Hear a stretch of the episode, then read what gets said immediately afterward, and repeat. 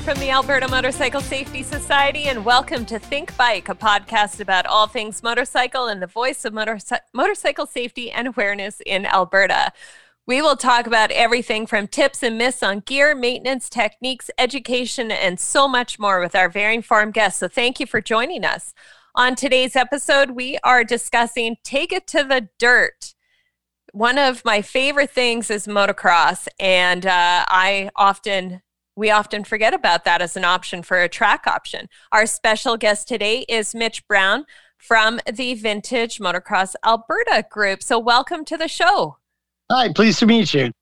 It's uh, like I said, dirt is often something that people grow up in, but it is often a track option people often forget about. And motocross is actually pretty big in Alberta. How did the Vintage MX Club get started? Well, the vintage motocross got started. There was a group previously known as the, well, they still exist today, the Alberta Old Timer Motocross Association, the AOTMX, people refer to it as. And uh, what that was is um, fellas that had raced before and then decided that they still wanted to race. Uh, the group primarily started with people 40 plus and over time, it's evolved because, of course, those original members grew older, and then uh, they had children, and they had children, and uh, there's kids and women's events too at their thing. Um, at one of their events, uh, their ex-president Gordon Cole, he decided that he would ask some of the people that were in the vintage motocross community would they bring their bikes out. And so they did an original uh, parade thing four or five laps years ago at Antler Lake, which is a local spot popular for motocross. And um, it uh, it sort of caught fire. A lot of people thought, "Geez, we have older bikes. Why uh, why don't we get out and do it?" So it uh, it was born that way. And uh, Gordon Cole ran it for four or five years. And then uh, Canadian motocross icon Steen Hansen, who lives in Edmonton, motocross Hall of Famer, uh, he decided that uh, he would be uh, start a, a, sort of new division of it, and it's morphed. And today it exists with over 60 members. That's Awesome. And one of those members is Sean Burke, who appeared on our campaign launch in May, where we actually highlighted you guys and uh, and dirt bike or vintage motocross racing. He had brought some out to the studio, and it's been something that I really have kind of switched our focus on is making sure we include everybody, and it's it's great. And I'm glad that that club is growing, and I can't wait to come out. And I probably won't ever participate though. Oh, Dirt's no, I'm intimidating. Sure I'm sure you're not fun if you did it. Uh, on the focus of what you were saying before, uh, like what we've discussed in the past about about having options for people riding motorcycles and wanting to go fast. You know, take it from the street, take it to to uh, do mini cycle racing, do road racing at uh, with the Edmonton Road Race Association, uh, the people in Calgary. Uh, the Dirt off also offers that same option. you can get out. You you can compete as hard as you want or as uh, or you can race as fast as you want but uh, you know within our thing. And you um, you're not on the road endangering other people. Most of the people are experienced to some degree. There's a lot of X racers but there's still classes that we have that involve beginners and uh, a chance for people who've never done it to give it a go. So it's both competition and for fun then that's correct. Like, uh, you know, there's uh, there's an element. Uh, I guess everybody knows who's fast and who's not fast, and who's a beginner and who's who's uh, more experienced. And quite often, that uh, when things are too competitive, it puts up a little barrier to people that want to come out and give it a try. And so, what we've tried to do is keep a fun aspect to it. Uh, we don't have trophies or or uh, results or series results or everything. We go event by event, and um, I think that's shown. Um, uh, I can give you a perfect example of that. A, a, couple of years ago, I fell on my bike on one uh, on one of the tracks at Alix, Alberta, at Extreme Motocross there, and uh, my foot got caught in the swing arm uh, between the wheel and the and the swing arm. And a couple of guys who were behind me in the race pulled over, uh, laid their bikes down, jumped off, and pulled my boot out of the thing because they knew I could. There was a potential for me to get hurt. So it was kind of neat like, and I think that speaks tantamount about uh, the kind of people that are involved in this club and uh, and how they're there to race, but uh, safety is a first and foremost thing also. And that kind of is an amplified version of what I've seen at the drag strip or EMRA, where they all help each other out because they want to beat their best competitors. But that's actually stopping your race to then help somebody who you're not getting flagged to stop, they're stopping on their own. And that's crazy camaraderie and takes it to a whole new level. Well, yeah, and, and it keeps the fun in it too. You know, sometimes when things get too competitive, people start pushing the edge a little bit, and and uh, you want to keep it safe always. We have a pretty good track safety record. Uh, there's people that are injured from time to time. Uh, I could show you. I'm injured here right now. Just fell off in practice, broke my thumb. But uh, for the most part, you know, uh, uh, we want to keep it that that that it's it's it's not overly competitive and it's fun for everybody. I uh, one thing that you may not know about me is I'm a salt flats racer. Oh. And uh, and last time I actually went on the course, I do a lot of the play by play down there now because I'm yeah. trying to find the right bike to challenge a record. I took my Daytona 955 down last and got 155.2 miles per hour. And but my back end kind of was you know, all over the place. And I talked to one of the super fast ladies down there, one of the 200 mile an hour club members, and she had said, go play on the dirt. If you have an opportunity, go play on the dirt and learn what the bad slide is to what the good slide is. And vintage motocross would be a great way for me to challenge that, I think. Yes, it certainly would. Anytime that a person starts off in the dirt, a lot of people actually that is their uh, initial thing. Let's uh, do a little comparison here just for fun. Uh, I heard of people that have been in the motorcycle safety uh, uh, programs, which are really good. And don't get me wrong, I'm not saying anything wrong about that. But can you imagine someone, uh, they get on a motorcycle and they've never been on it before, and they're in a, an enclosed area. And if anything goes wrong, they fall down, they're on asphalt, something like that what's cool about the dirt thing is, especially if you're at someone's farm with larger field or an open area where we have our motocross things, um, you know, you can put the bike into gear and uh, away you go. And uh, you can shift gears up, shift gears down. And if you make any mistakes, you fall over. Uh, you can drive your way out of something. You fall over, you're in the dirt, you're not on pavement. And uh, there's room for you to sort of, oh, I don't feel like turning right now. This doesn't feel right. I can, I can still go straight and, and have fun. You know, it's uh, kind of limitless area, a large area to learn to practice in, right? Absolutely. So I know we talked a little bit about like the camaraderie and you have some kind of famous people in the in the club and stuff like that, like yeah. Hall of Famers and whatnot. Tell me a little bit more about the diversity and growth of the club members. Well, um, the uh, the uh, club was formed like originally, like I said, by Gord Cole, and um, it has members like I can name some guys, so Stan Currington, Hugh McCourt, uh, Dale Lees, you know, guys that, that had a name in motocross like in, in, the olden days, and a lot of the new people, or a lot of the people who used to race in the '70s and '80s. Steen Hansen, our oldest member, is 83 years old. Like, wow, riding now. That's an anomaly, mind you, but you know, as a guy, he exercises 70 minutes a day and eats a good diet, so that keeps him good. But uh, a lot of the people are are people who raced during the 70s and 80s and 90s, and uh, the top of our class is uh, 1990 currently, and we're thinking of maybe expanding that up to 2001, because of course, as the years have gone on, some of our members have got older and uh, gone out of the sport and of course, some of the younger people aren't quite interested in bikes that are from 1960 to 1971. That are you know, older than they are. older than they are. Yeah, there's lots of guys who my bikes are older, are older than were built before they were born. But our class, like we have our classes. If if I could just talk for a second. Yeah, absolutely. That I was going to ask about the classes because I find this very fascinating. Yeah, so our classes are um, bikes that are we call our vintage. Now our, we're na- we're known as a vintage motocross club, but we do also encompass Evo and Grand Prix, which is moving up to the sort of more modern bikes. But I'll, a brief explanation of that is that uh, any bike that's 1990 or 1974, excuse me, and earlier, uh, can be of any CC size and has to have uh, twin shocks on the back, not a linkage or monoshock type setup has to have only four inches of travel in the rear shocks and seven inches of travel in the front shocks and be uh, uh, drum brakes and air cooled.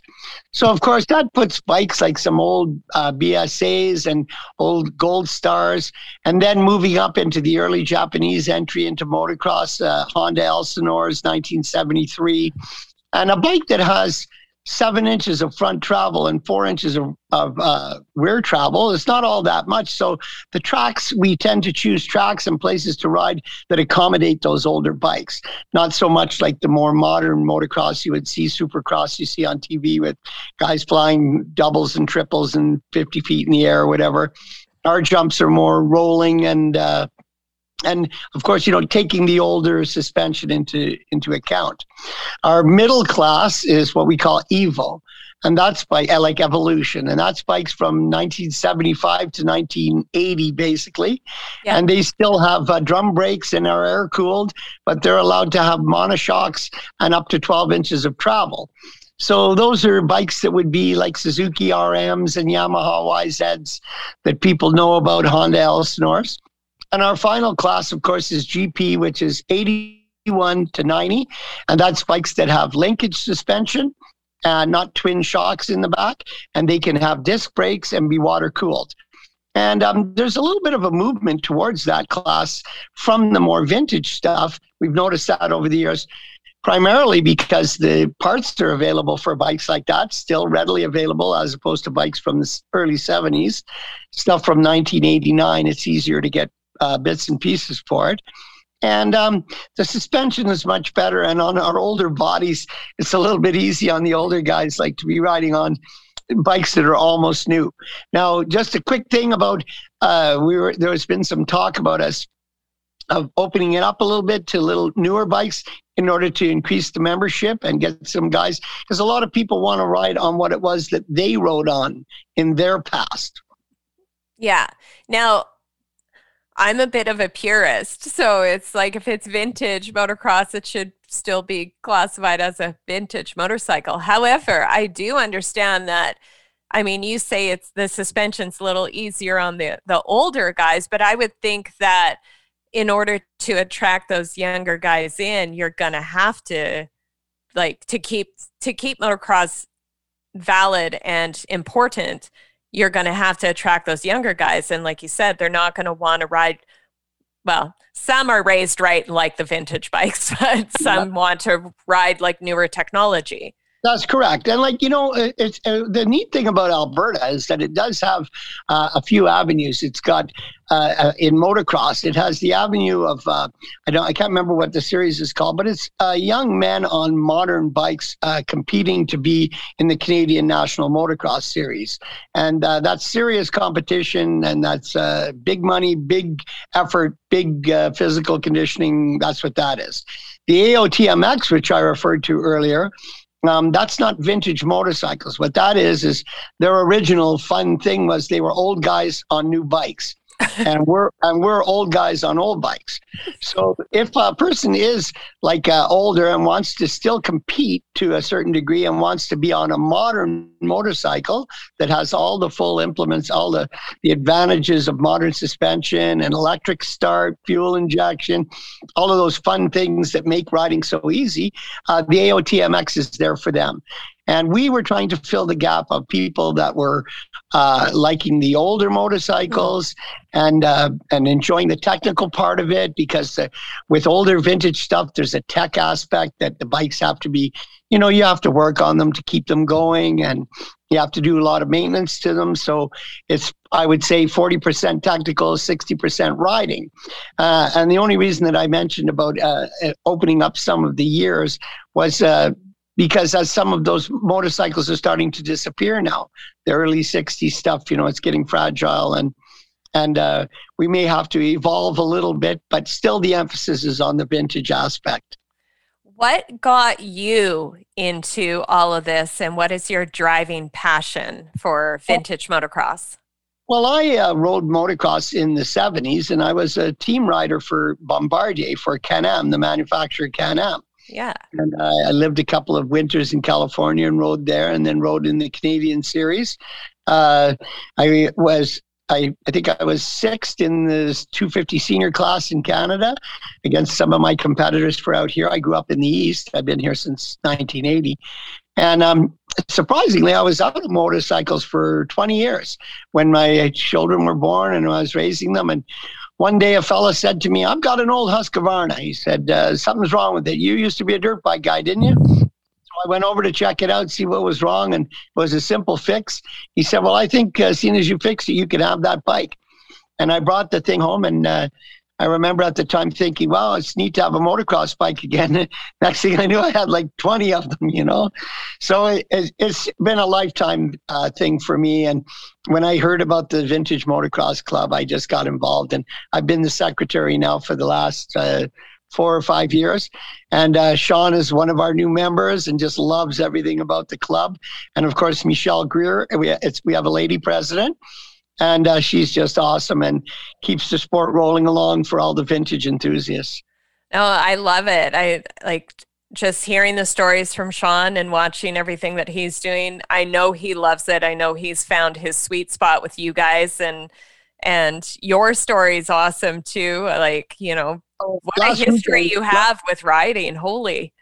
Yeah, well, last weekend we were at we were in Calgary. We have a race at Wild Rose, and of course we're on the more tamed down hill track. And uh, the fellows that do the work there, they're amazing. They uh, they uh, went around and they used the uh, cat and took off the lips off most of the large jumps to make it more roller for the more vintage friendly. And then the guy tilled the the dirt a little bit, not excessively uh, to make big ruts or anything. Watered it, trampled it again with the with the cat uh, loader. And then the next day when we woke up, it was all like uh, was sort of miserable and smoky, but it held the humidity there. And people said they've never seen the track uh, in such good conditions. So it was a good turnout. And and uh, our next event is a couple of weeks. It's in Busby, just north of uh, of Edmonton, just near Westlock, actually. So, if anybody was interested in more information, the website is vmxalberta.com. That I imagine has all your schedules, all the rules and regulations, things like that on there? That's correct. It does. It has our schedule. That's our. Uh, we have a Facebook page also, but our uh, our website shows uh, where the events are, all the rules, the classification for classes, the uh, the cost of entry, the memberships. Um, one thing that's interesting that your listeners may want to know about is that any first timers that want to come and race and try things out with our uh, with our club, as long as their motorcycle meet the the basic CC size and suspension um, criteria, uh, their first race is free. They don't have to pay anything because we've always thought like uh, we don't want to have anybody there that has to pay and then doesn't like the experience. If they if they don't want to stay with the club, um, then that's fine. But if uh, so, we need to give them a free shot. And what is, what that does is brings a lot of people out that would never have done it before. Say, well, you know, I don't want to pay 40, 80 or 40 bucks or $80 or something to go out for a day. I can't really afford that. I've got a trail bike. I just want to see what it's like to compete. And um, they come out, and of course, we sign them up. They do have to sign our uh, legal waiver because, of course, we have to cover the track owner's insurance responsibilities and that.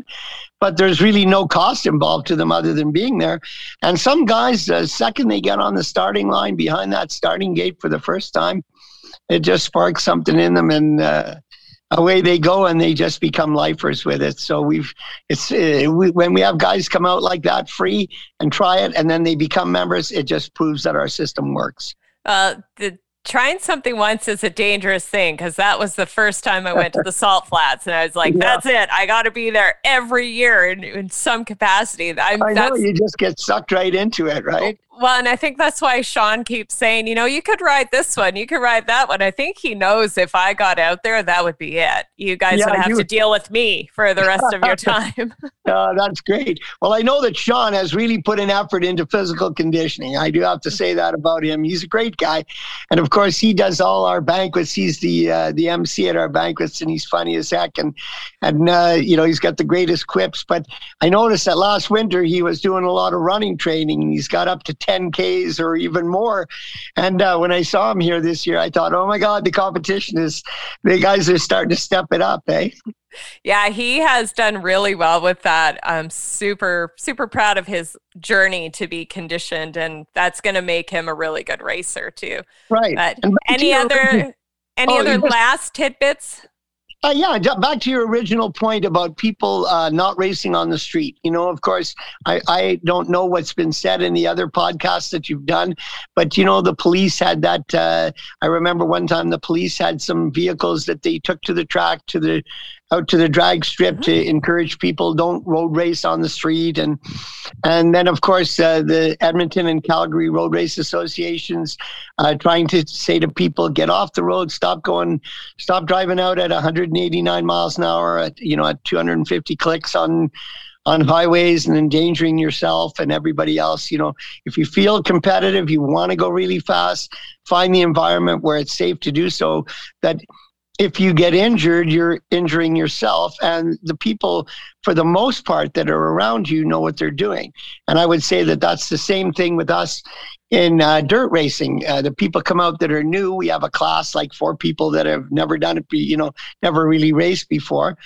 But the safety is in the experience of the other people and in the track environment itself, where where you know if you go off the track here at our thing you go onto the road that they use the watering truck on you're not going off and into the ditch somewhere and maybe endangering other people so that safety aspect uh, is something that's really big and something that we cherish yeah, and that's a super important point to make with anything. Take it to the track. That's where you're going to hone your skills. That's where you're going to become a better rider. It doesn't matter if it's road racing, drag strip, dirt, dirt doesn't racing. matter. Find the right one and love every minute of it. That's right, because we don't want anyone injured in motorcycling. And I mean, you know, when people dirt race, they're going to get hurt. There's always people get hurt in it. You know, you fall, or people hurt their knee, their leg, their arm. You know, things happen like that. But that happens in other sports also. Yeah. But at least uh, there, it's not the endangerment of the public, right? And yeah, in the dirt, absolutely. of course, like we like I was saying originally, in the dirt you have farmers' fields. You know, when you learn to ride, when you your uh, title for this is taken to the dirt. It's it's the one of the best places to learn uh, motorcycling and to get the love for for life of the sport. Totally agree with you, Mitch. Thank you so much for taking the time to talk with me today about Take It to the Dirt. Um, this information is valuable it's a again a forgotten art form that I think we need to get back into the spotlight. If it helps you guys grow, even better because that's more people off the streets being yeah. irresponsible. Well, but, thank uh, you very much. And and uh, you had our website there, like you said, that was vmxalberta.com. Anybody yeah. wants any information, they can certainly find that out. And uh, my contact information is on there if they want to speak to me personally. Yeah, and we will make sure that that is up with the description of this podcast, so it will be there for everybody to see. Awesome! Thank you very much for uh, for talking to us. You're welcome. To make sure that you don't miss any of our upcoming podcasts or listen to previous ones, please make sure you follow or subscribe wherever you get your podcast ear candy. If there's a topic you'd like us to cover or a guest that you think would be great for the show, let us know. How? Well, follow us on Facebook, Twitter, Instagram, and YouTube, where you will also get more information on motorcycle safety and awareness, or reach out through our website at ab-amss.org. Always remember to ride smart, ride safe, and think bike. And hey, we'll see you out on the road.